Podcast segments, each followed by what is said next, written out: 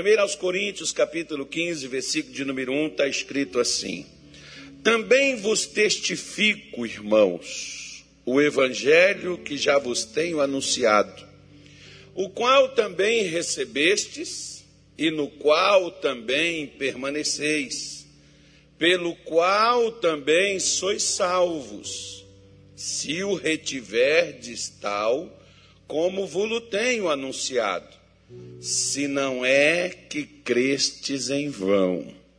Porque, primeiramente, vos entreguei o que também recebi: que Cristo morreu por nossos pecados, segundo as Escrituras, e foi sepultado, e que ressuscitou no terceiro dia, segundo as Escrituras, e que foi visto por Cefas, que é Pedro, depois pelos doze.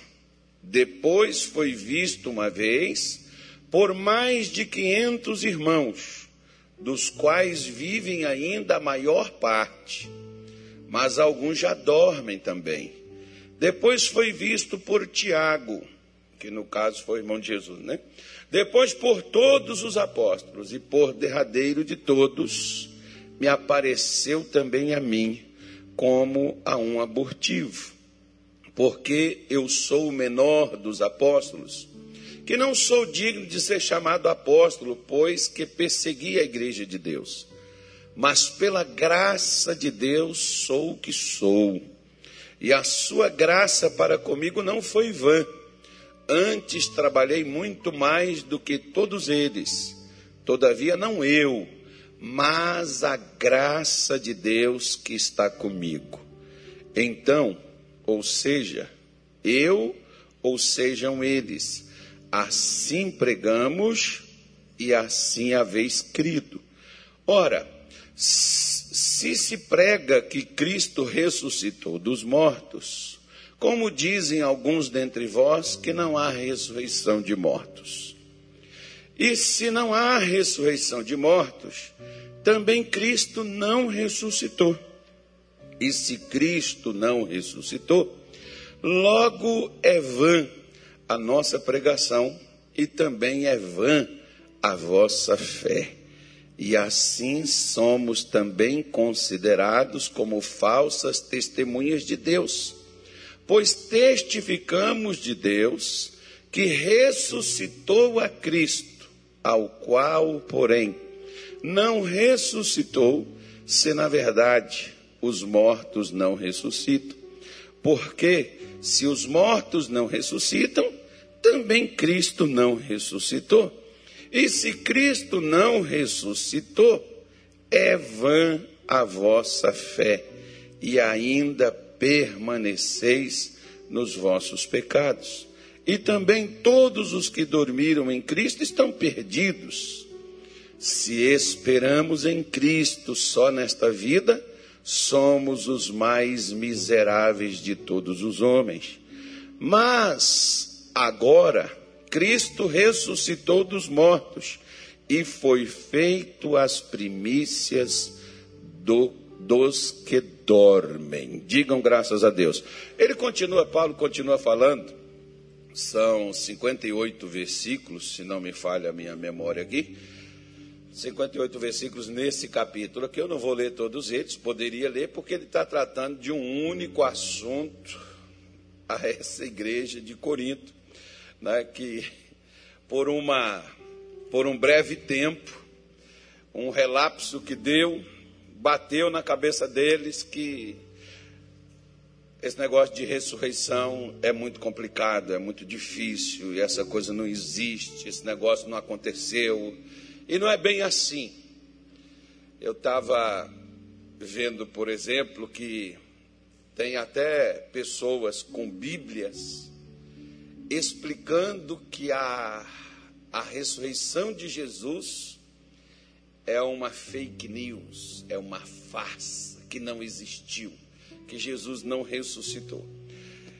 E, e os caras fizeram um serviço muito bem feito, né? Porque se você se você a pessoa morre, é enterrada, no mínimo você vai achar lá no sepulcro dela, você vai achar os ossos delas, dela ou delas, quantas tiverem lá. E aí os caras fizeram um serviço muito bem feito, porque né, para aquela época ainda, né? Desapareceu tudo, desapareceu os ossos, desapareceu o corpo, desapareceu os cabelos, desapareceu tudo quanto é tipo de prova que poderia ali ter, tudo sumiu, desapareceu. E o mais, né? O que é mais, mais ainda inculcante assim, que você pode pensar, porque se ele morreu, ele está morto, por que, que a gente ora e os milagres acontecem? Porque morto não faz nada.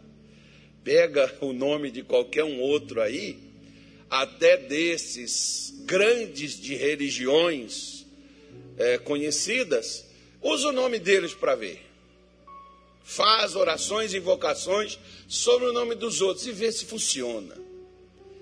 É mais ou menos como nós temos falado, por exemplo, acerca da verdade. O que é a verdade? A verdade é o resultado, irmão. Então, quando você olha, por exemplo, é claro que essa igreja aqui era de Corinto, Corinto faz parte da Grécia, e na Grécia, quando Paulo esteve lá e ele pregou lá, na, lá no, no meio dos filósofos, epicureus, os sábios, as pessoas capazes, inteligentes, quando Paulo pregou lá no meio delas, e Paulo foi falar do Deus desconhecido, e disse que esse Deus, que ele foi lá para falar com eles, que eles não sabiam quem era, e ficou todo mundo empolgado, porque agora nós vamos descobrir, porque eles tinham lá um altar para todos os deuses conhecidos daquela época, mas tinha um altar que só tinha uma inscrição que estava lá ao Deus desconhecido, ou seja, esse existe, mas nós não sabemos como que ele é, não podemos colocar uma imagem, não podemos colocar um nome, não podemos colocar aí né, uma, uma, uma, alguma uma inscrição, alguma coisa relativa a esse Deus. Então está lá o Deus desconhecido. E Paulo chega lá e começa a entrar por essa questão desse Deus desconhecido aos olhos daqueles homens, daquelas pessoas que estavam ali, e entra nesse assunto que era. Né? Quando ele vai, vai entrando nesse assunto, está todo mundo ouvindo ele. Quando Paulo falou que esse Deus morreu e ressuscitou, conta a história da sexta-feira, né? e quando chega no domingo, ele diz assim: esse aqui morreu, mas ele ressuscitou no terceiro dia. Os caras viraram e falaram assim: Paulo, por favor, é, quanto a essa coisa aí, nós te ouviremos depois. Deu um nó na cabeça, deu um negócio ali, né? não dá. Como que ele é um Deus, ele morre e ele ressuscita? Né? Se ele se ele não ressuscitasse, como ele então seria Deus se ele não ressuscitasse? E é interessante que Jesus falou isso desde o princípio, que ele morreria, mas que ele ressuscitaria. Então colocaram, por exemplo, no, no, no, no, no sepulcro foram lá os religiosos da época, porque eles lembraram das palavras, eles não criam no que Jesus dizia, mas quando Jesus foi enterrado, eles lembraram que ele havia dito: Olha, no terceiro dia eu vou ressuscitar. Ou seja, os, os religiosos tiveram medo que isso acontecesse. E se acontecesse, não podia. Né, podia ser uma farsa. Então os caras vão lá roubar o corpo e vão falar que ele ressuscitou, e aí pronto, não vai controlar mais esse negócio, e essa crença nesse Nazareno vai espalhar para o mundo todo e vai ficar incontrolável. Nós temos que abafar essa coisa toda aqui e é não deixar que isso ocorra. Então Pilatos foi lá, colocou o selo romano na pedra que foi movido, uma pedra grande, uma pedra que não eram poucas pessoas para tirar ela do local, tampando a entrada ali da, da gruta, da caverna, do sepulcro, e colocou guardas do lado de fora, para guardar o túmulo até o dia que Jesus havia dito. Aí os discípulos chegou lá, deu um chá, os guardas dormiram. Foram lá remover a pedra, entraram, pegaram o corpo e deu um sumiço nele que ninguém sabe onde foi parar até hoje. Um tempo atrás até saiu aí, disse que tinha encontrado os ossos. Né? E esses ossos, encontrou os ossos de Tiago. E que aí é, é, é, é tinha encontrado uns ossos diferentes, que eram os ossos de Jesus. Né? Sempre, sempre tem. E aí, e aí o pessoal, né? Saiu essa história, essa história foi contada justamente para fazer com que as pessoas não acreditassem na ressurreição. Porque se você não acredita na ressurreição, então ele também não morreu. E se ele não morreu, nós estamos perdidos, porque o motivo da morte de Jesus em si era pagar pelos nossos pecados e ressuscitar para nossa justificação. Então, se ele não morreu, então nós estamos perdidos, porque nossos pecados estão sobre nós. Se ele não ressuscitou, o que então vai ser de nós? Nós também vamos ser como um animal que quando morre, acabou. Como é, por exemplo, uma vez vi um padre contando uma história de um tio dele que era ateu, e ele pregava para esse tio, e o tio um dia falou para ele, falou assim, olha, é, tem horas que eu penso muito, porque se eu tiver certo que não existe esse negócio de céu, que não existe esse negócio de condenação, que não existe esse negócio de inferno, então eu ganhei minha vida. Então eu vivi como eu deveria ter vivido. Eu, eu desfrutei de tudo. Eu vivi como eu poderia viver, fiz o que eu poderia fazer, fiz o que eu gostei, fiz o que eu achava que devia ser feito, andei da forma que eu deveria ter andado. Então eu acertei. Agora, se eu tiver errado e houver isso que você fala, que você prega, então eu estou perdido.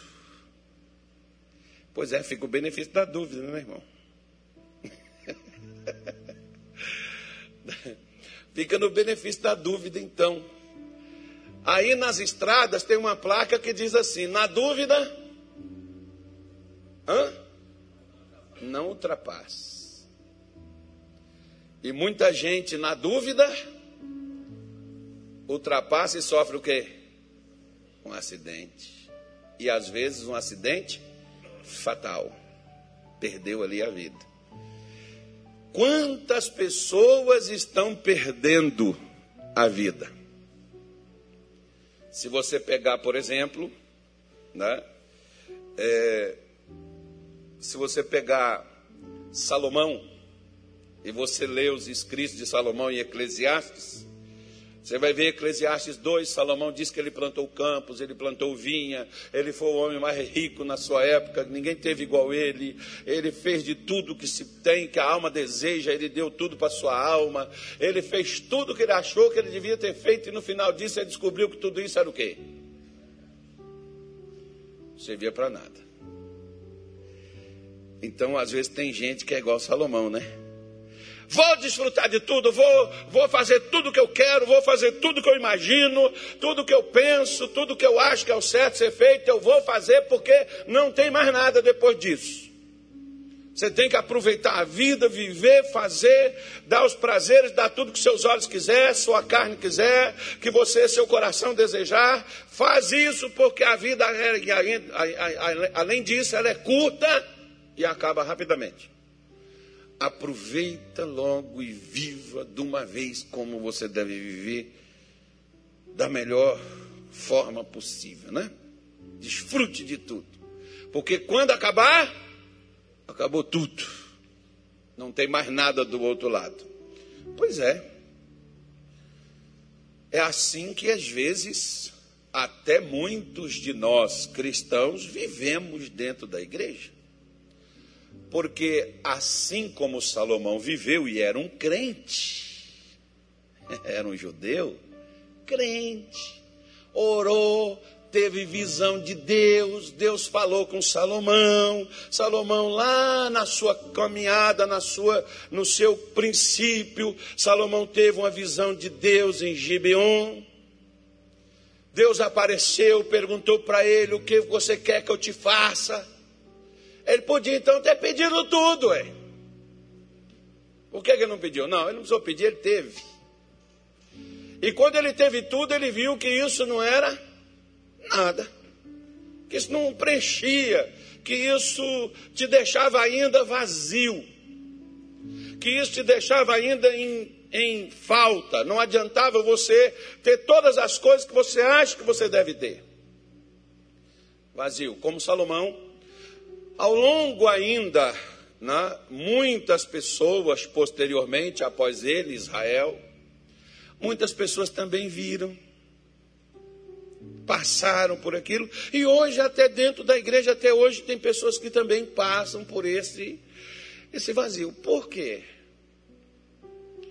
Porque às vezes Deus só serve para mim, para você, só para dar a nós o que nós queremos, não o que Ele tem a oferecer.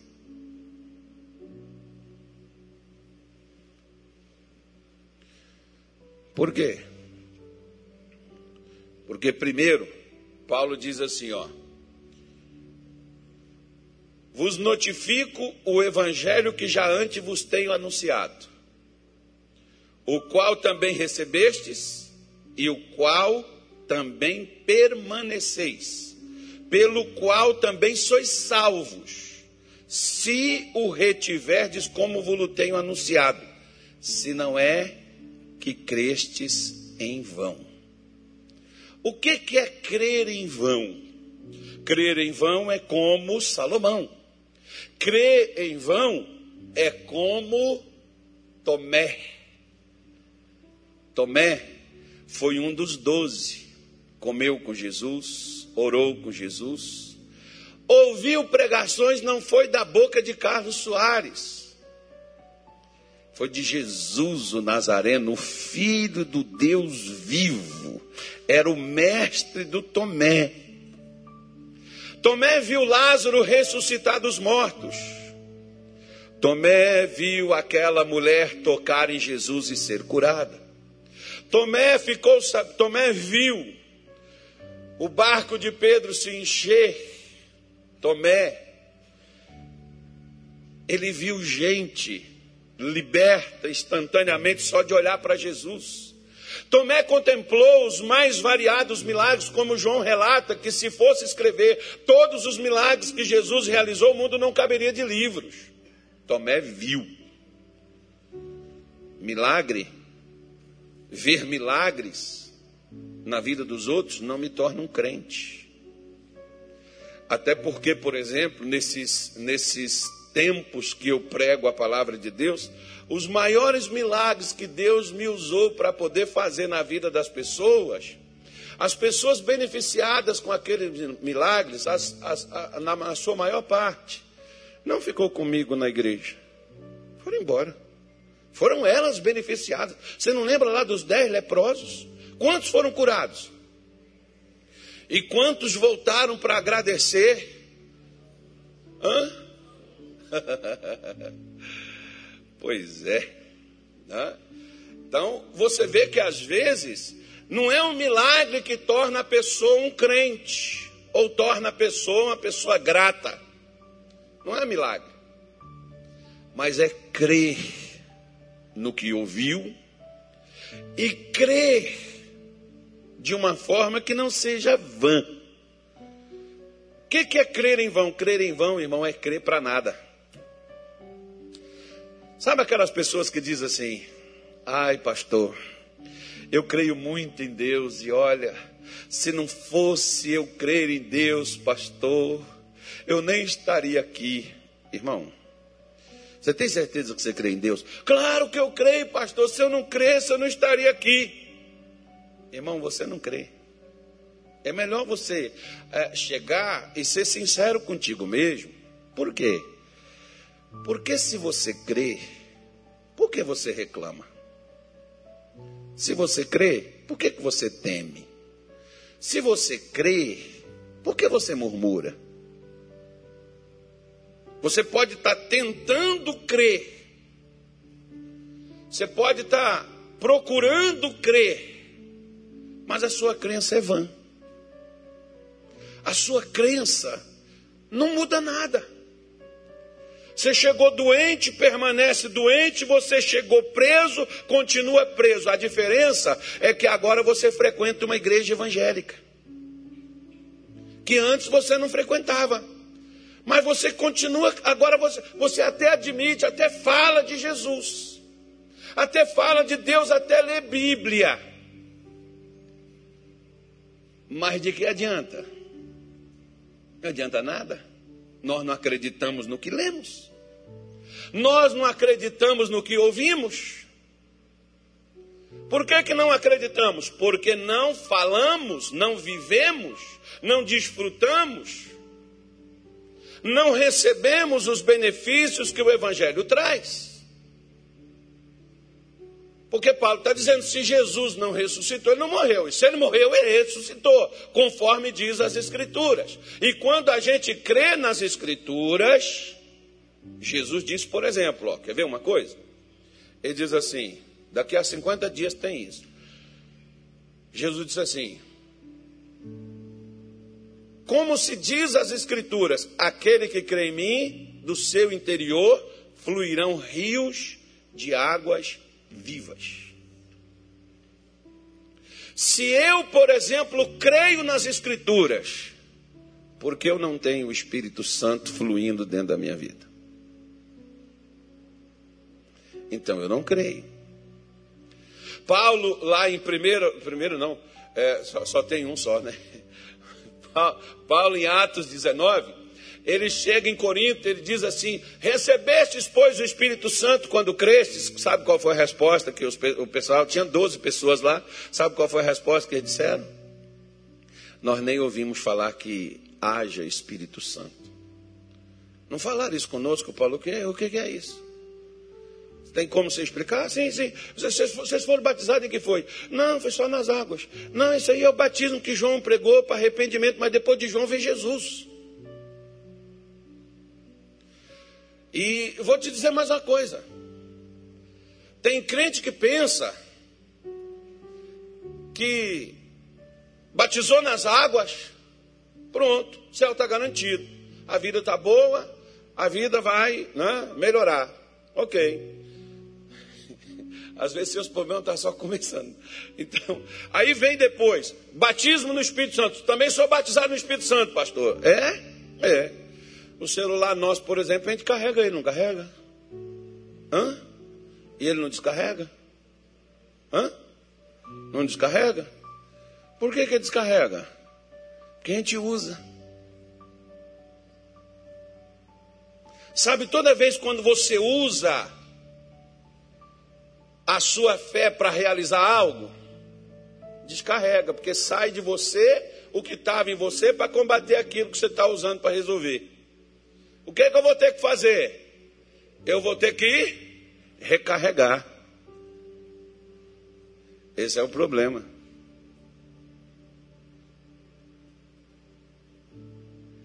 Rios de água viva, não é um poço, é uma nascente não para de jorrar. É direto, ó. É, é você ao invés de estar tá indo lá no onde corre as águas, você está indo lá onde a água está brotando, onde a água está saindo. Onde a água está ali jorrando. Você pega, por exemplo, é uma coisa, eu fico olhando assim, às vezes eu, eu, eu, quando, eu quando eu chego no rio, quando eu chego assim no mar, por exemplo, que eu vejo aquela imensidão de água, eu me lembro dessas palavras de Jesus e o que me vem no meu coração é só dizer assim: Senhor, faça que eu seja como esse mar, como esse rio que às vezes nasceu lá na cabeceira, como o Rio São Francisco, por exemplo, lá na Serra da Canastra e depois sai e que leva água para a Bahia, que agora leva para o Nordeste inteiro, né? Fizeram lá a transposição e aquela nascente só quantas milhares de pessoas, terras são beneficiadas por aquela água que jorra de um único lugarzinho. E que faz aquele dali correr, aquele volume, aquele negócio direto ali. E não para. Eu tenho 54 anos. Ouço falar da história do velho Chico. Tá lá, ó, correndo direto Mas tudo isso tem um preço. Qual é o preço? É crer. Se nós não cremos que Jesus morreu, ele também não ressuscitou. E se nós cremos que ele ressuscitou, então ele morreu. E se ele morreu, ele morreu pelos nossos pecados. E se nós estamos livres do pecado, então nós estamos livres também das garras de Satanás e nós estamos debaixo da graça de Deus. E se nós estamos debaixo da graça de Deus, então pode dar um tchauzinho para Satanás, porque ele não pode nos prender mais, porque nós não somos mais escravos do diabo. O que é que nos escraviza? O pecado, não é as doenças que nos escraviza, não é o, o problema financeiro, não são os problemas familiares que nos escravizam, mas o, o pecado. Então Jesus, para dar uma solução para o pecado, o que, que Jesus faz? Ele morre em nosso lugar. Diz um garotinho numa escola bíblica, quando o pastor estava ensinando, e o pastor estava falando sobre o poder das trevas e o poder da luz. Falando, falar do poder das trevas e o poder da luz é falar do poder de Deus e do poder de Satanás. Satanás tem um poder, só que o poder que ele utiliza é para quê? Para matar, para adoecer, para escravizar, para prender, para destruir as pessoas. E o poder de Deus? O poder de Deus é para iluminar, o poder de Deus é para dar vida, o poder de Deus é para sarar, o poder de Deus é para fazer a gente vencer, fazer a gente viver. E aí o garotinho virou e disse assim: Pastor, se o diabo é o nosso problema, por que, que então Deus não pega um pau e moe Satanás no porrete e livra a gente dele? Não sei qual foi o resto da explicação, que só me contaram essa história.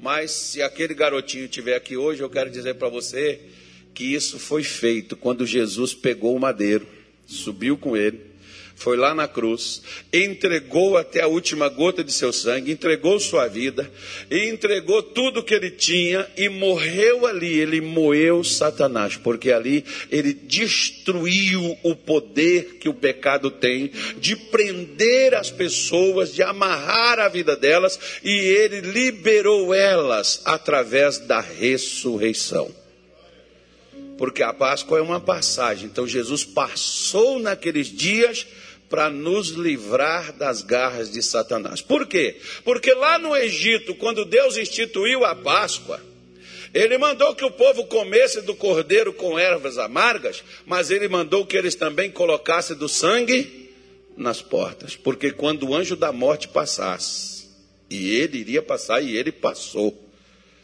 mas deixasse um judeu não tivesse colocado o sangue na porta, a morte entraria lá do mesmo jeito. Ou seja, então é uma questão de crê.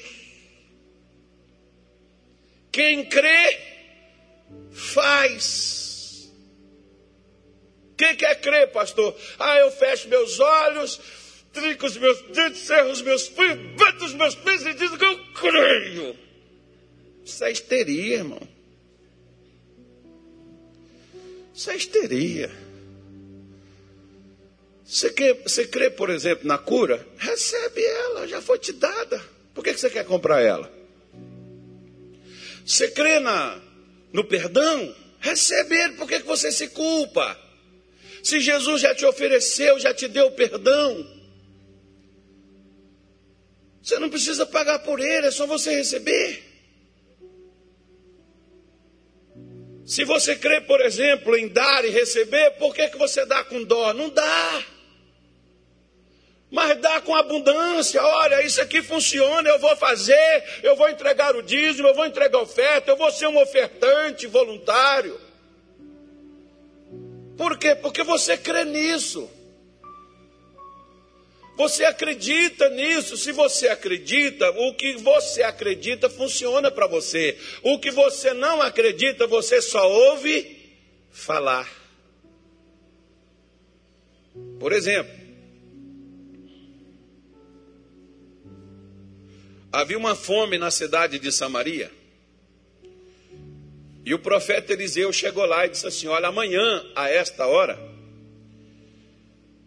vai ter farinha para todo mundo comer bolo. O camarada virou e disse assim: Nem que Deus abrisse as janelas dos céus, isso iria acontecer. Olha o capitão do rei, olha o que ele declarou.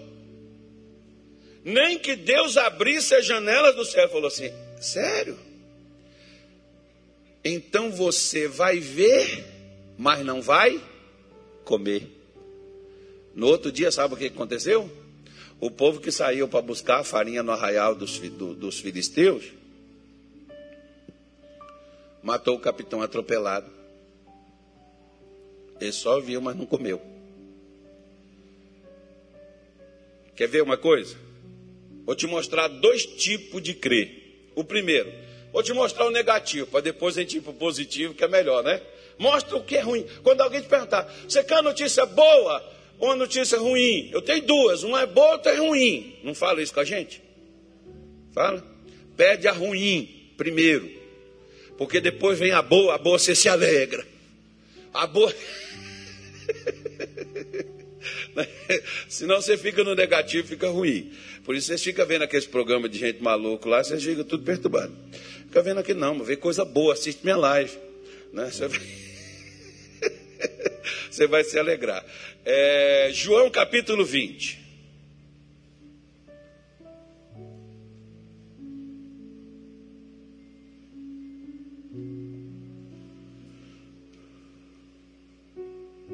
Versículo 19 diz assim: Chegada, pois, a tarde daquele dia, o primeiro da semana, qual é o primeiro dia da semana, irmão?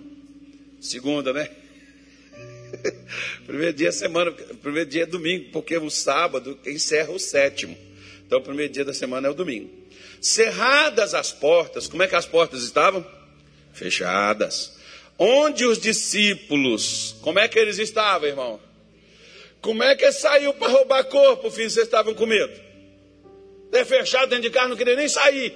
Como é que esses caras foram lá roubar o corpo? E a Bíblia está dizendo aqui da covardia, da maldade. Como é que Deus ia mandar roubar o corpo? Eles iam falar assim: ó, nós não saímos daqui que nós damos comida até agora. Já tinha passado três dias e os caras estão tá tudo lá fazendo penitência. Não saí de casa, morro, mas não sai. Aí diz assim: né, com medo dos judeus, se tinham ajuntado. Chegou Jesus e pôs-se no meio e disse-lhes: O que, que Jesus diz? Bonita essa palavra, né? Pai seja convosco. E dizendo isso, mostrou as mãos e o lado, de sorte que os discípulos se alegraram, vendo o Senhor. Disse-lhes, pois, Jesus outra vez. O que, que Jesus tornou a dizer, irmão? Paz seja convosco. Assim como o Pai me enviou, também eu vos envio a vós. E havendo dito isso, soprou sobre eles e disse-lhes: O que, que ele disse? Recebei. Ninguém também está crendo também não, mas eu já estou fazendo aqui, ó. Da mesma forma, porque eles estão com quê? Estão com medo. Jesus diz, meu filho, com medo vocês não vão longe não. Com medo você não sai dentro dessa casa, mas eu vim aqui trazer um gás para vocês. E olha, o negócio é o seguinte, ó, fica em paz, rapaz, para com esse negócio. Vocês são meus, para com essa coisa de ficar com medo aí, irmãos, que isso? Eu vim para vocês terem paz, vocês estão com medo.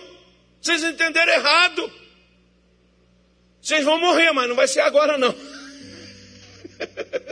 e todos eles depois morreram, mas quando eles morreram, eles estavam com coragem, não né?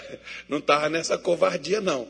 Os caras enfrentaram o que tiveram que passar, eles enfrentaram de cabeça erguida. Mas não nessa hora, nessa hora aqui está tudo murchinho. Por quê? Porque não estavam crendo, irmão. O medo tomou conta deles. O pavor tomou conta.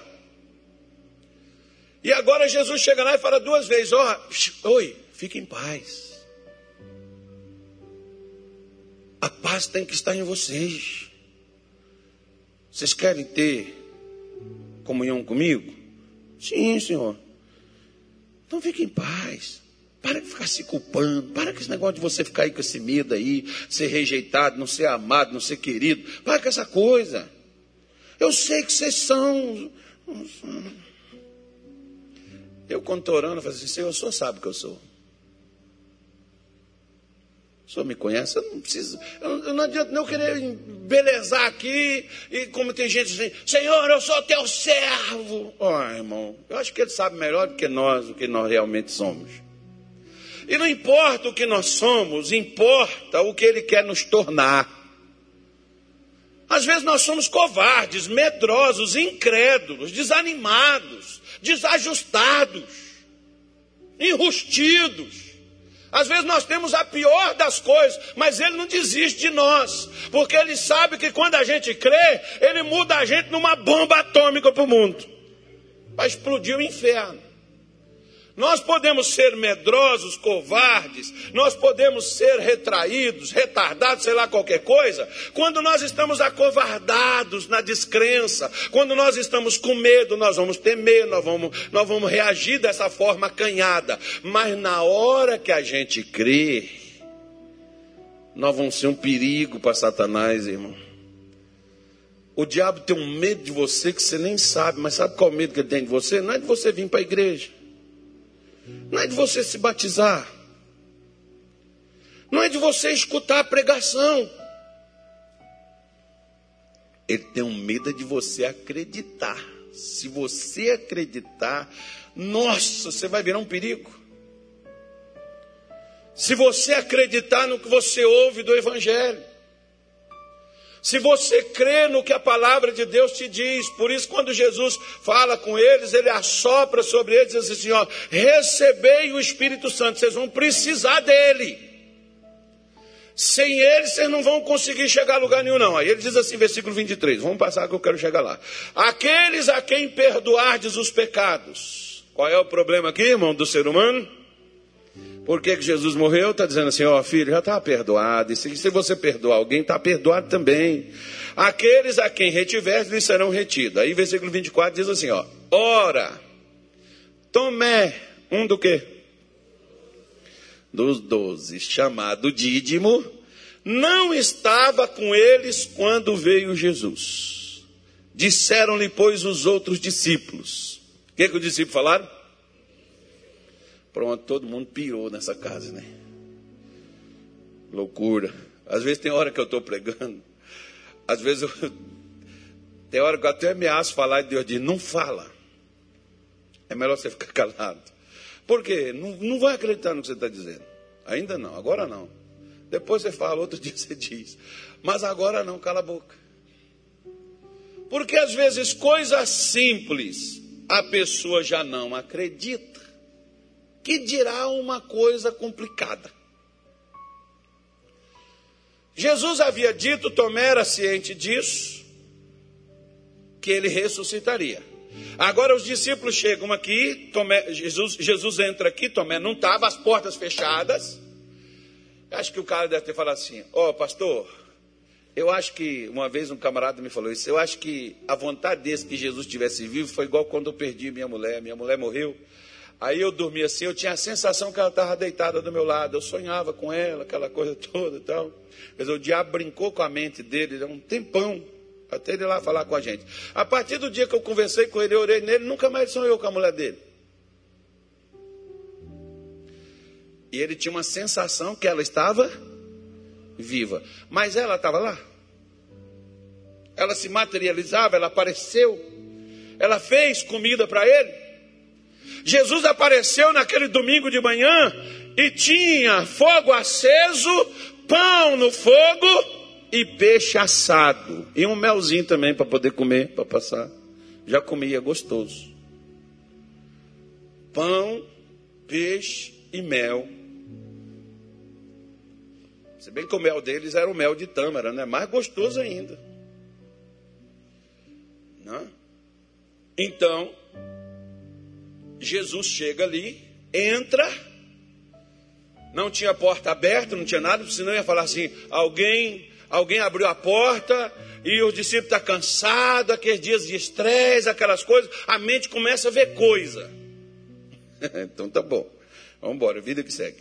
Mas ele disse-lhes: Se eu não vir o sinal dos cravos em suas mãos e não puser o dedo no lugar dos cravos, e não puser a minha mão no seu lado de maneira nenhuma. Tá vendo aí, irmão? Fala assim comigo. Até hoje ainda tem crente Tomé. Porque estão aqueles que estão na base do ver. Se eu ver, eu creio. Se eu tivesse, ô oh pastor, se Deus me abençoar, eu vou ser crente, eu vou me batizar. Não batiza não, filho. Depois, ele vai te abençoar. Não se batiza porque ele te abençoou. Por favor, faça isso não. Teve um pai que chegou com uma menina de 15 anos, 13, 14, sei lá, uma coisa assim, faz muito tempo. Chegou com essa menina comigo e, e disse assim: Pastor, converse com a minha filha, porque eu e minha esposa, nós já temos conversado. Foi ele, a esposa dele, falar comigo. Eu achei que era um problemão que a menina tinha. Aí eu fui lá conversar com a menina. A menina foi falando comigo, tá, pastor, porque meu pai, minha mãe fala comigo do batismo, que eu preciso me batizar e tal. Sabe, pastor, mas eu falei, mas eu não quero me batizar. Eu falei, mas por que, que você não quer se batizar? Porque eu não creio, pastor. Eu peguei a mão sim, estendi a mão para ela, segura aqui na minha mão. Parabéns, você é sincera. Porque tem gente que se batiza para se livrar do inferno, para se livrar de um vício, para se livrar de qualquer culpa ou condenação. Acaba no mesmo lugar. Por quê? Porque não crê. Está fazendo um ritual. Diz para ela: Gostei da sua sinceridade. E disse: Pai, mãe, nunca mais cobre ela dela se batizar. E você não deve cobrar, você deve ensinar. E deixa que a pessoa decida. Na hora que ela decidir, é porque ela agora crê. Nós temos que dissipar as dúvidas. Como é que você dissipa dúvidas? Simples. Como é que Jesus fez? Oito dias depois, versículo 26, estavam outra vez seus discípulos dentro e com eles Tomé. Chegou Jesus estando as portas fechadas, e apresentou-se no meio deles e disse: Como é que Jesus se apresentou, irmão? Paz seja convosco. Que coisa bonita, hein? Depois disse a Tomé: Põe aqui o teu dedo e vê as minhas mãos. Chega a tua mão e põe-na no meu lado. Não sejas incrédulo, mas crente. Tomé respondeu e disse-lhe: Senhor meu e Deus meu. Disse-lhe Jesus: Porque me vistes, Tomé, creste? Bem-aventurado o povo lá de Cuiabá, que não me viu, mas creu em mim. Feliz somos nós que não vimos Jesus vivo, mas acreditamos que Ele está. Por quê? Porque quando você acredita que Ele está vivo, vivo te ouve, vivo te responde, vivo te socorre, vivo te ajuda. Vivo se manifesta. E tem um ditado que diz: quem é vivo sempre. e diga assim: graças a Deus, Jesus está aqui hoje no nosso meio. Você está olhando aí? Dá uma olhada aí. Olha para a direita, olha para a esquerda. Para frente vocês estão todo mundo olhando, mas dá uma olhadinha para trás. Está vendo alguma coisa? Não viu não? Oi, irmã, a senhora que está aí atrás.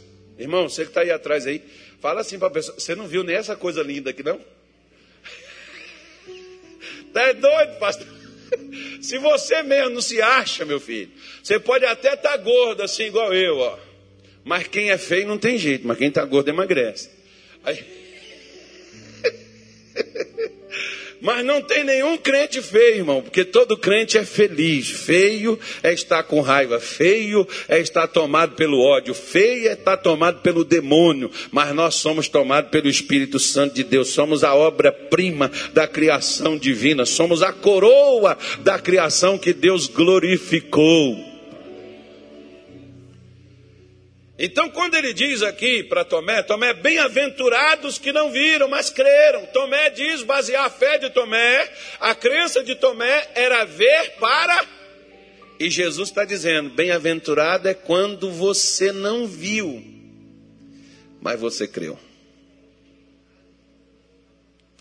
Eu fico pensando, tem gente que chega assim comigo e diz que tem visão, que vê anjo, que vê não sei o quê. Irmão, vive numa desgraça, numa vida miserável e pedindo a gente oração. Ah, se eu visse essas coisas, eu, meu filho tinha até arrebatado.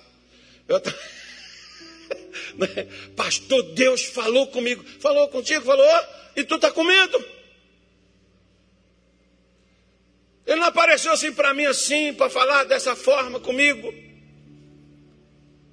Uma única visão que eu tive uma vez de Deus. Que eu me lembro que foi realmente aquilo dali. Quando o pastor desceu do altar para fazer oração, colocando a mão na minha cabeça para me receber o Espírito Santo. Ali eu vi. Quando numa outra que eu não vi, não, eu vi a visão que Deus, Deus me abriu, com os olhos fechados eu vi. Com os olhos fechados. Nem abri os olhos, não. E uma outra vez, quando ele estava no monte fazendo uma oração, quando eu vi um fogo ali, eu vi um fogo. Mas um fogo, uma coisa que a oração era para durar 15 minutos, durou 3 horas. E quando terminou, estava todo mundo de joelho. E eu não vi que horas que eu fui para o joelho no chão. E nem quem estava lá comigo. Eu não era nem obreiro na igreja ainda, eu era membro da igreja naquele tempo. Era um candidato a obreiro. E sabe, antes disso, isso veio para confirmar uma coisa que eu lia, mas não cria. Como às vezes muitas pessoas leem a Bíblia, Deus fala com elas, mas elas não creem. Quando Deus fala comigo e fala contigo, mas nós não cremos, ainda que Ele fale, filho, de vida, nós vamos morrer. Ainda que Ele fale de cura, nós vamos ficar doentes. Ainda que Ele fale de prosperidade, nós vamos ficar na miséria. Ainda que Ele fale de felicidade, nós vamos ser desgraçados, miseráveis, cegos, nu, rebentados. Por quê? Ele está falando disso, mas nós, nós não cremos, nós não vivemos. Olha aqui para você ver, ó. agora eu vou falar uma coisa boa. Agora a notícia é boa. Romanos 4, versículo 17. Vamos falar de coisa boa agora, agora é bom. Diz assim, ó. Como está escrito: Por pai de muitas nações te constituí, perante aquele no qual creu, a saber, Deus o qual vivifica os mortos e chama as coisas que não são como se já fossem. Como é que Abraão acreditou? Abraão acreditou num Deus que vivifica os mortos. Irmão, Abraão não teve dificuldade para acreditar na ressurreição. Você sabe por que, que ele pegou o Isaac, pegou a lenha, pegou o cutelo, fez o altar, colocou Isaac em cima e ia passar fazer o sacrifício para Deus? Porque ele sabia, Deus vai ressuscitar meu filho. Eu posso sacrificar ele para Deus, Deus vai ressuscitá-lo. Abraão creu na ressurreição, tanto é que na hora que ele pega o cutelo para cortar o pescoço de Isaac, o anjo de Deus disse: Abraão, não toque no garoto. Não toque no rapaz, né? A palavra ali é rapaz, porque Isaac não era garotinho como as pessoas imaginam, ele era um homem feito. Diz alguns que Isaac tinha de 33 para 34 anos de idade. Diz outros que Isaac tinha exatamente 33 anos de idade, foi a idade que Jesus foi oferecido em sacrifício. Mas os rabinos colocam 34, que é para não ficar igual. Né? então, Abraão, se era, se era com 10, com 12, ou com 34, ou com 20, ou com 22, o que o fato prova é que Abraão creu em um Deus que vivifica os mortos, o Deus que ressuscita até mesmo morto. Porque se você acredita num Deus que vivifica um morto, você sabe que a morte é um dos inimigos mais cruéis, né? E é o último a ser vencido. Mas quem crê, vence ele primeiro. Sabe por quê? Porque se você venceu a morte, sabe como é que você anda? Vai lá naquela pessoa, por exemplo, que está lá hoje no velório. Chega lá e diz assim: ó, a inflação foi para 100%. A gasolina passou para 100 reais o litro. Ó, oh, tem dez fuzil apontado para o teu peito, vão te metralhar já já. Sabe o que, que aquela pessoa faz? Ela está lá deitada, deitada ela fica. Ela nem move do lugar, ela nem se preocupa. Sabe por quê?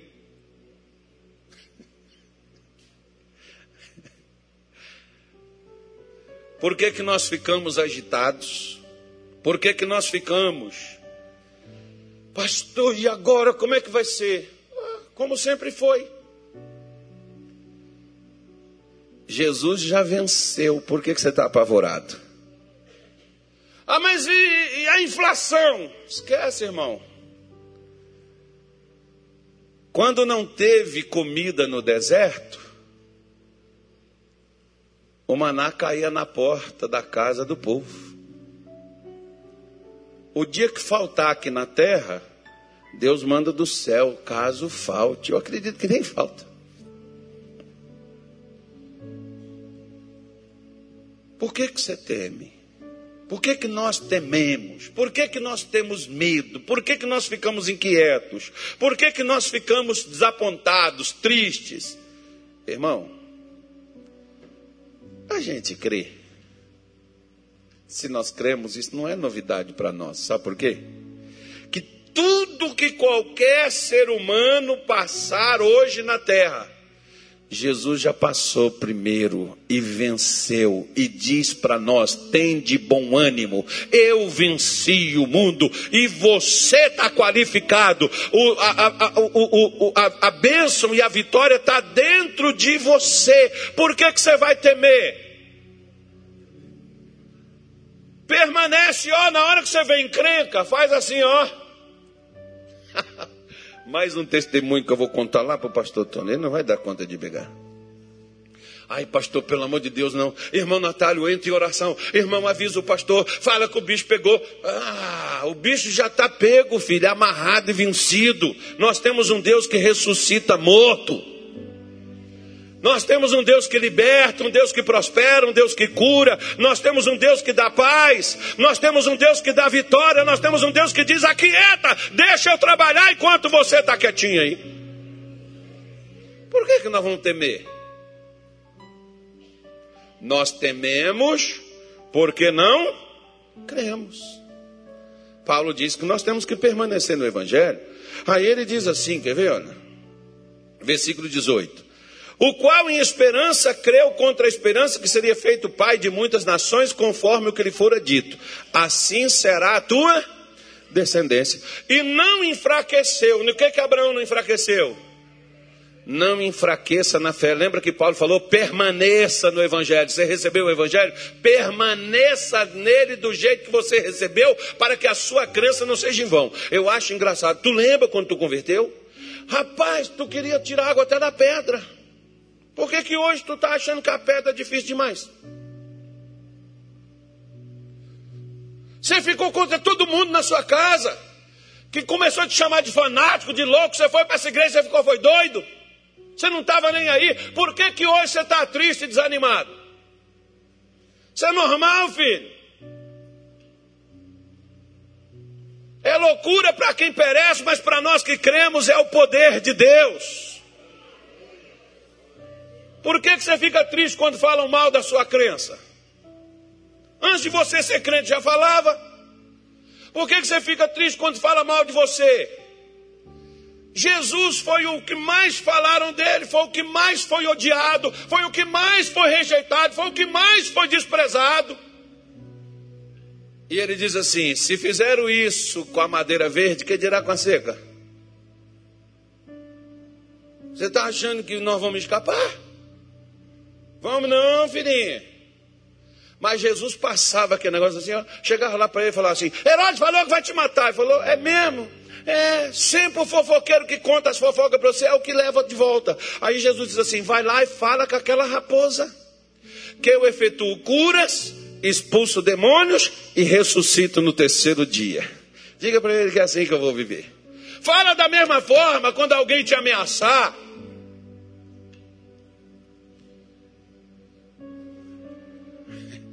Por que, que nós ficamos encurralados? Não cremos. Nossa fé enfraquece. Por que, que nossa fé enfraquece? Ele diz: não atentou para o seu próprio corpo. Quando você olha para você, quando você olha para você, você pode ver fraquezas e limitações. Quando você olha para Cristo, você vê o poder de Deus em pessoa na sua vida. Então tira os seus olhos de você, olha para o seu Jesus que está vivo à direita de Deus Todo-Poderoso e intercede por nós. Como é que nós vamos fracassar se nós temos um grande intercessor? Pastor, ore por mim. Menino, você tem um melhor do que eu para orar por você? Olha as palavras de João no capítulo 2, versículo 1 da sua primeira carta. Se alguém fracassar, se alguém falhar, nós temos um advogado junto ao Pai. Quem é que nós temos um advogado? Quem é ele? Jesus Cristo justo. Precisa um melhor que ele? Você está com um problema? Você já tem um advogado lá. Ó. Lá em cima tu não perde a causa. Aqui embaixo pode querer te culpar, te condenar, pode te acusar. Mas quem tentará acusação contra os escolhidos de Deus se é Deus quem os justifica? Você precisa que eu abone você. Você precisa de alguém falando bem de você. Se Deus está falando bem de você, meu irmão, não fique triste porque as pessoas estão te criticando, te desprezando ou qualquer outra coisa. Eu tenho mais crítico e mais gente que me despreza do que gente que me abraça. Do que gente que me elogia, porque às vezes até hoje, se você fizer um elogio, a pessoa já pensa já está tendo até sendo falso, ela nem faz. Então, nós não temos que ter esse tipo de coisa. Ah, eu estou tão triste, sabe, pastor, porque, poxa vida, nada do que a gente faz nunca está bom. Já te falaram que nem Jesus conseguiu agradar a todos. Mas ele fez tudo para agradar todo mundo, as pessoas que nunca se contentam com o que ele fez. Então continue fazendo de tudo. O problema é de quem não se agrada mas seja feliz e ande de cabeça erguida.